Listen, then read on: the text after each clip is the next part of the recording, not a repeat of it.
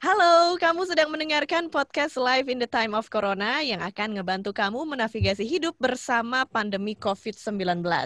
Ada saya Ines Nirmala di podcast kali ini dan ngobrolin seputar penyebaran virus Corona alias COVID-19 di Indonesia kan memang masih tinggi banget. Enam bulan ini kita hidup bersama pandemi dan kasus positif COVID-19 juga belum turun-turun. Yang ada justru klaster penyebaran COVID-19 itu makin bertambah. Kayak misalnya klaster perkantoran, keluarga, dan yang terbaru juga ada klaster hiburan malam, hotel, dan pernikahan. Belum lagi masyarakat yang masih bandel nih, masih suka ngumpul atau nongkrong-nongkrong, nggak pakai masker, dan ini juga membuat makin banyaknya klaster penyebaran COVID-19. Terus, bagaimana dong cara kita untuk mencegah munculnya klaster penyebaran COVID baru di sekitar kita? Nah, ini dia yang akan kita obrolin bersama Pandemic Talks. Yeay, hari ini di episode kali ini kita kolaborasi dengan podcaster lainnya dari Pandemic Talks. Ada Firza Radiani yang merupakan inisiator Pandemic Talks dan juga analis data. Halo Firza. Halo Mbak Ines. Halo teman-teman. Iya. Selamat pagi. Selamat pagi dan selamat bergabung ya di podcast Live in the Time of Corona. Iya. Terima kasih sudah diundang kami sungguh senang. Iya. Dan satu lagi ada yang cantik banget di balik mikrofon Pandemic Talks yaitu Mutiara Anissa. Halo Hai, Mutiara. Apa kabar? Sehat dong kabarnya. Selamat datang di Live in the Time of Corona. Yes, makasih ya Mbak ya udah diundang ya.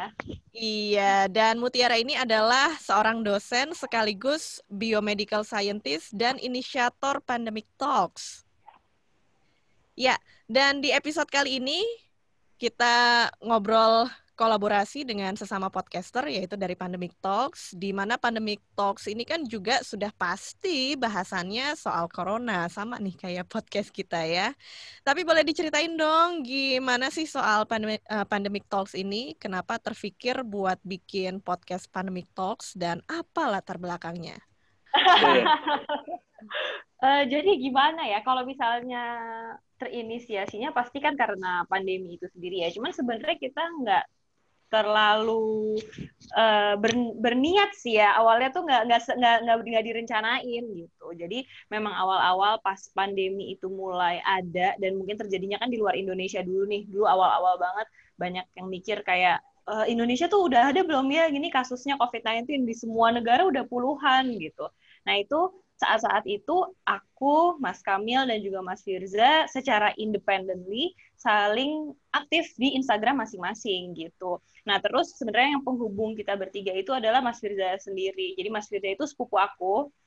Kita uh, sepupuan satu keluarga deket dan kalau misalnya Mas Kamil itu temennya dari Mas Firza, temen deket dari kecil gitu. Nah, Mas Firza uh, jadi ini sih sebenarnya jadi link buat kita bertiga kayak yuk kita ngobrol-ngobrol yuk gitu ngebahas pandemi gitu. Tadinya cuma ngobrol biasa aja terus akhirnya kayak ayo kita bikin sesuatu lagi yuk akhirnya bikin podcast dan akhirnya bisa ya pandemic talks sekarang inilah gitu. Iya jadi udah berjalan beberapa bulan ya bisa kalau hmm. dihitung udah berapa lama tuh dari awal pandemi kali ya Mas ya, berarti enam bulan. Dan kita belum pernah ketemu muka sama sekali loh. Jadi oh, gitu. Mas Kam iya. iya, Mas Kamil aja tuh dia di uh, Jepang, dia aku di, Jepang, di Jakarta. Iya. Jadi kita aku aja tuh belum pernah ketemu Mas Kamil sama sekali. iya, karena selama ini bisa iya. kita rekaman online ya. Iya. iya. Iya. Nah, kita juga udah ngedengar beberapa episode dari Pandi uh, Pandemic Talks ini dan juga pernah ngebahas seputar klaster ya. Mm-mm. Nah, memang jumlah pasien positif COVID-19 di Indonesia kan terus membludak, makin bertambah. Dan klaster-klaster baru penyebaran virus corona di Jakarta juga mulai bermunculan. Memperbanyak jumlah pasien positif yang awalnya itu ada klaster perkantoran, pusat perbelanjaan, restoran, sampai akhirnya ini sekarang juga tiba adanya klaster keluarga. Dan kita kan memang nggak bisa lari dari keluarga dong, apalagi kita di rumah tinggal ya pasti ada keluarga kita gitu. Dari perkembangan klaster ini, apa sih sebetulnya yang bisa kita baca dari sana? Iya, uh, yang bisa kita baca adalah uh, sebenarnya perkiranya kami sejak sejak awal dahulu uh, kami sudah memikirkan sih uh, jangan sampai transmisi virus ini semakin luas dan mengancam ke unit sosial terkecil yaitu keluarga. Nah, dan sebenarnya lagi sewaktu muncul banyak klaster kantor itu sebenarnya sebuah, menjadi sebuah tanda bahwa uh, virus ini itu sudah masuk ke lingkungan lingkungan lingkungan sosial kita.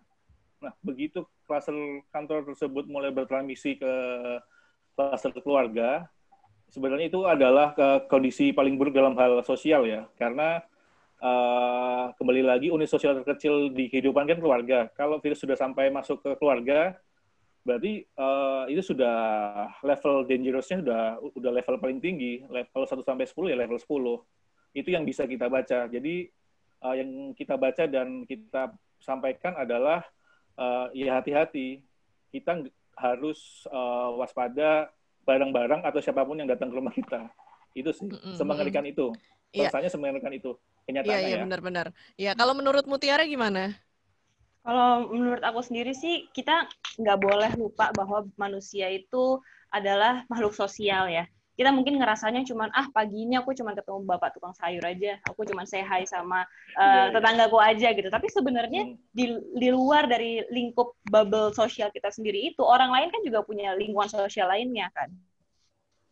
Bapak sayur itu mungkin dia ke, pergi rumahnya lumayan jauh. Mungkin dia keliling di RT RT lainnya. Tangga kita mungkin kemarin habis dari luar kota ketemu keluarganya gitu. Jadi memang sebelum kita melakukan sesuatu sekarang dulu aja udah harus di awal udah selalu bilang harus lebih conscious gitu ya. Sekarang lebih-lebih lagi karena kita benar-benar nggak tahu ini virusnya itu udah sampai di uh, lingkup terkecil di bagian mana sih? Apakah orang yang kita ketemu barusan? Apakah uh, dari bahkan dari dalam keluarga kita sendiri gitu. Kalau misalnya memang ada anggota kita keluar, anggota keluarga kita yang masih harus bekerja di luar gitu dan dengan dia pergi keluar itu kan dia terekspos dengan uh, berbagai macam resiko kan. Mungkin dari teman kerjanya mungkin dari uh, transportasi yang dia ambil gitu. Jadi memang kita harus sangat amat uh, waspada sih sekarang menurut aku. Benar-benar conscious dan juga waspada ya, hmm. karena kita nggak tahu ini COVID-19 sudah sampai di mana aja di sekitar kita. Nah, ada sebuah informasi nih dari Ketua Bidang Data dan Teknologi Informasi Satgas Penanganan COVID-19, yaitu Dewi Nur Aisyah. Kalau sampai sekarang ini, masih ada tiga klaster besar di DKI Jakarta, yaitu klaster rumah sakit, komunitas, dan perkantoran. Klaster komunitas ini termasuk di dalamnya itu juga ada klaster keluarga. Nah, ini yang paling mengkhawatirkan juga ya, karena keluarga ini kan adalah inner circle kita. Apa yang membuat makin merebaknya klaster ini kalau menurut Pandemic Talks? Hmm. Oke, silakan ya. boleh deh, Firza oh, dulu. Mas Mas Firza, oke. Oke, oke. Uh, yang pertama adalah um, menurut kami karena culture, kultur sosial di Indonesia ya. Jadi uh, walaupun masih pandemi sudah sudah dikomunikasikan oleh pemerintah bahwa protokol kesehatan uh, jaga jarak di sosial ini masih mendahulukan uh, kultur silaturahmi. Iya betul. Di, ya, jadi di di daerah-daerah ini di komplek-komplek ya termasuk di daerah saya di perumahan saya uh, kegiatan mengunjungi antar warga ini masih sangat kuat. Itu mm -hmm. uh, mungkin bisa ditambahkan lagi oleh Mutiara. Hmm, kalau saya sih juga pengen nambahin aja sih, saya ngerasa bahwa sudah masuknya klaster sampai ke keluarga itu artinya menunjukkan bahwa eh, prevensi-prevensi uh, yang selama ini pemerintah dan masyarakat lakukan itu gagal gitu. Jadi kurang kuat prevensinya. Bisa sampai udah ke keluarga sendiri gitu. Berarti memang uh, jalur komunikasi dan message-message yang disampaikan terdahulu itu kurang kuat dan kurang diimplementasikan oleh masyarakat gitu sampai akhirnya uh, message-nya untuk prevention-nya itu nggak ketangkep gitu dan akhirnya hmm. sudah menyebar luas gitu. Dan benar juga sih kalau kata Firza tadi, culture di Indonesia itu masih kuat untuk budaya silaturahmi contohnya ya. Makanya suka berkunjung, ketemuan. Tapi kalau Firza dan Mutiara walaupun satu keluarga gini nggak silaturahmian satu sama lain nih. Eh, jujur malah belum pernah ketemu ya Mutiara sejak pandemi. Kita benar. Iya belum belum. Ini. Belum ya. Hari pas besar lebaran, juga nggak ketemuan. Lebaran juga ketemu di online ya Tiara. Oh gitu. Iya. Berarti ini keluarga yang taat mematuhi protokol kesehatan ya. Iya. Iya, iya, iya. Dan kalau menurut kalian gimana sih cara untuk mencegah klaster keluarga ini supaya nggak makin besar jumlahnya? Oke, kalau menurut aku sih memang kita harus acknowledge juga kalau misalnya setiap keluarga itu kan berbeda-beda ada keluarga yang punya rumah besar banget, kamarnya ada 10, jadi setiap individu di rumahnya itu bisa menerapkan uh, protokol kesehatan dengan maksimal gitu. Jadi kalau misalnya walaupun mereka bisa mereka ada yang harus keluar, keluar rumah gitu, paling nggak exposure waktunya tuh bisa mereka kontrol di situ. Tapi ada juga rumah yang harus uh, isinya rame tapi nggak personal space-nya itu kurang banyak gitu. Ada yang orang tua harus uh, share kamar dengan anaknya, ada yang anak berempat semuanya uh, kuliah kerja masih satu kamar gitu. Nah ini juga uh, kita sebagai satuan keluarga harus mencoba mengevaluasi lagi gimana caranya sih yang terbaik untuk kita bisa uh, ngelakuin protokol kesehatan secara maksimal. Kalau misalnya memang kamar tidur nggak bisa pisah, paling nggak kita harus uh, menjaga misalnya ventilasi dari ruangan itu gitu. Kita juga harus uh, menjaga kebersihan dari rumah itu sendiri gitu. Misalnya kebersihan uh, rajin-rajin di disinfektasi, terus abis itu kalau bisa uh, alat makan tidak bertukar gitu. Jadi memang karena susah ya sebenarnya setiap keluarga itu berbeda banget. Jadi kita harus sering-sering uh, meeting dalam keluarga kecil itu sendiri dan kita benar-benar uh, decide dan disiplin ya gimana sih caranya kita bisa hidup lebih uh, sehat lagi dan lebih waspada dari COVID-19 gitu. Iya bener banget dan memang ya beruntung kalau misalnya keluarga itu punya rumah besar tapi di Indonesia kebanyakan hmm. juga orang-orang rumahnya ya komplek ukuran 36 mungkin kan itu kamarnya mungkin yeah. cuma ada dua atau tiga ya itu kan susah juga kalau jumlah orang di rumah itu banyak gitu ya dan banyak yeah. juga kan yang tinggal dengan orang tua atau nenek nah itu mm -hmm. apalagi ya jadi harus lebih waspada lagi Iya. Nah, kalau dari Firza sendiri gimana nih uh, yeah. untuk mencegah klaster uh, keluarga? Hmm Ya, ini saya menambahkan melengkapi uh, Mutiara uh, saran dari pandemi yang sih dua dua aspek. Yang pertama aspek dari pemerintah ya. Jadi seperti Pemprov uh, dalam hal ini Pemda di tiap kota Pemkot itu harus mulai rajin melaksanakan tes swab massal di kampung-kampung di di komplek. Tuh. Lalu uh, pelengkapi yang Mutiara tadi mengenai edukasi yang tanda kutip tidak maksimal Pemda itu harus mengandeng tokoh-tokoh di tokoh-tokoh warga ya, misalkan uh, ulama atau Pak RT. Jadi uh, pemimpin-pemimpin di warga itu yang mengedukasi tiap warga sehingga satu komplek itu punya standar yang sama, standar kesehatan yang sama ya. Jangan sampai misalkan uh, rumah ini disiplin, satu rumah nggak disiplin kan udah bubar tuh. Tuh. Ya, ya. Uh, lalu dari sisi warga ya ini selektif menerima kunjungan orang lain ke rumah. Sementara ini kalau bisa malah tidak menerima dulu. Ngobrol aja dari jauh atau via silaturahminya via via digital. Iya so, uh, lalu um, jangan jalan-jalan atau liburan dulu deh gitu loh. Kalau bisa keluar rumah itu cuma buat kerja. Itu pun habis pulang dari kantor ya udah ke rumah jangan nongkrong. Ingat walaupun mall udah buka ya walaupun udah buka mall tapi nggak iya. usah nggak usah dulu deh udah gitu. udah buka ya tuh Iya. Begitu sih. Terus misalkan ada gejala, segera periksa sih. Uh, kami menangkap beberapa uh, informasi bahwa di daerah ini, di daerah-daerah di komplek ini, masyarakat masih takut sama stigma.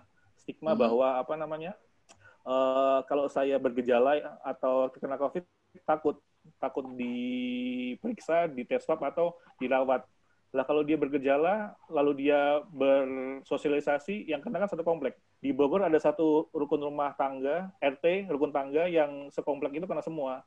Salah satunya penyebabnya itu. Oh gitu. Demikian. Karena ada satu orang yang nggak berani buat ya. tes gitu ya, akhirnya kena semua gitu. Iya. Iya.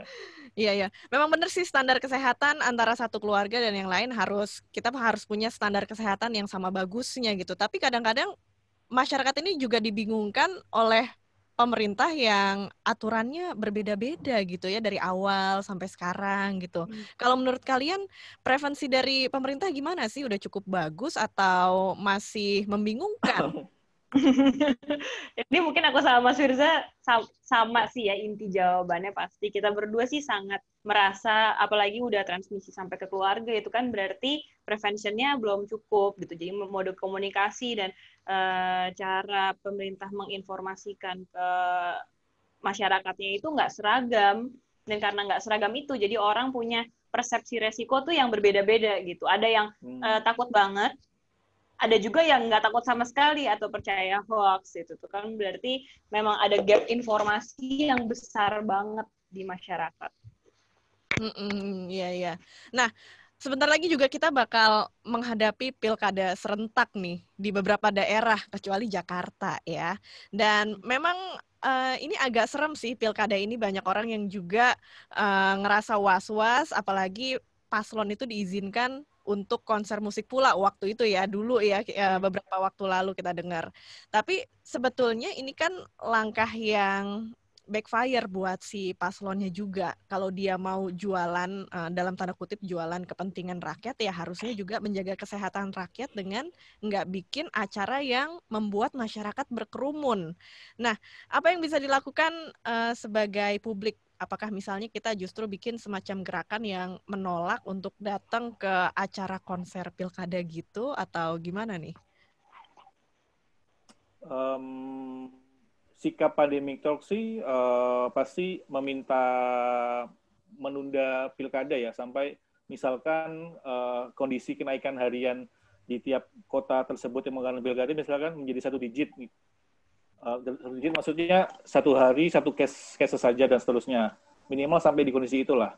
Mm-hmm. Lalu mis, uh, pesan kami buat buat masyarakat adalah um, kalau bisa dan sepakat suarakan hal yang sama juga menunda karena jika masyarakat uh, tanda kutip kompak menunda pihak regulator pasti juga akan uh, menolak kan karena pasti pada takut yang nyoblos sedikit kan.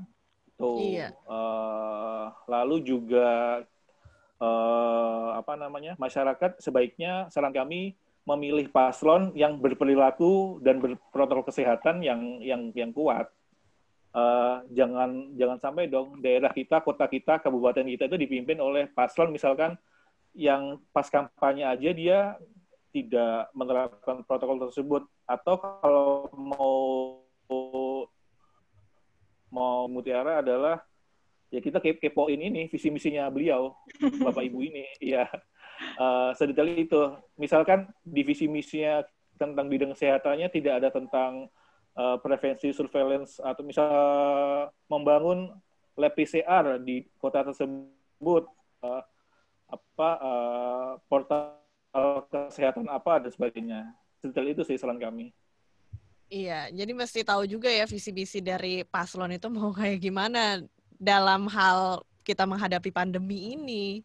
Sekarang uh, di akhir podcast kita dari Pandemic Talks, kasih dong tiga siasat utama untuk mencegah munculnya klaster baru COVID-19. Oke, kalau misalnya dari saya, ini udah berkali-kali sih diutarain lagi sama Pandemic Talks, cuman uh, pasti yang paling penting itu adalah pakai masker pakai masker di mana pun dan kapan pun dan pastikan pilih uh, bahan masker yang memang memiliki apa ya namanya kualitas tinggi ya jadi jangan pakai masker-masker yang uh, longgar-longgar yang enggak pas dan juga bahannya yang bisa uh, apa namanya yang scuba gitu yang kemarin sempat dibicarain gitu. Nah selain itu yang selalu kita ingetin adalah orang-orang kalau bisa harus menerapkan protokol VDJ dengan disiplin. Nah, VDJ itu apa? Itu ventilasi, uh, jarak dan durasi. Ketiganya itu uh, sering banget kita omongin, apalagi di Instagram kita, bisa dicek di Instagram gimana caranya kita benar-benar mengevaluasi dan menerapkan protokol VDJ di keseharian kita. Uh, menurutku itu aja sih, uh, Mas Firza kayaknya ada tambahannya. Baik satu pilih dua inner circle atau sosial atau komunitas. Jadi misalkan pilih dua ya kita harus bekerja iya. Uh, nomor satu circle-nya uh, bekerja keluarga pun keluarga inti gitu.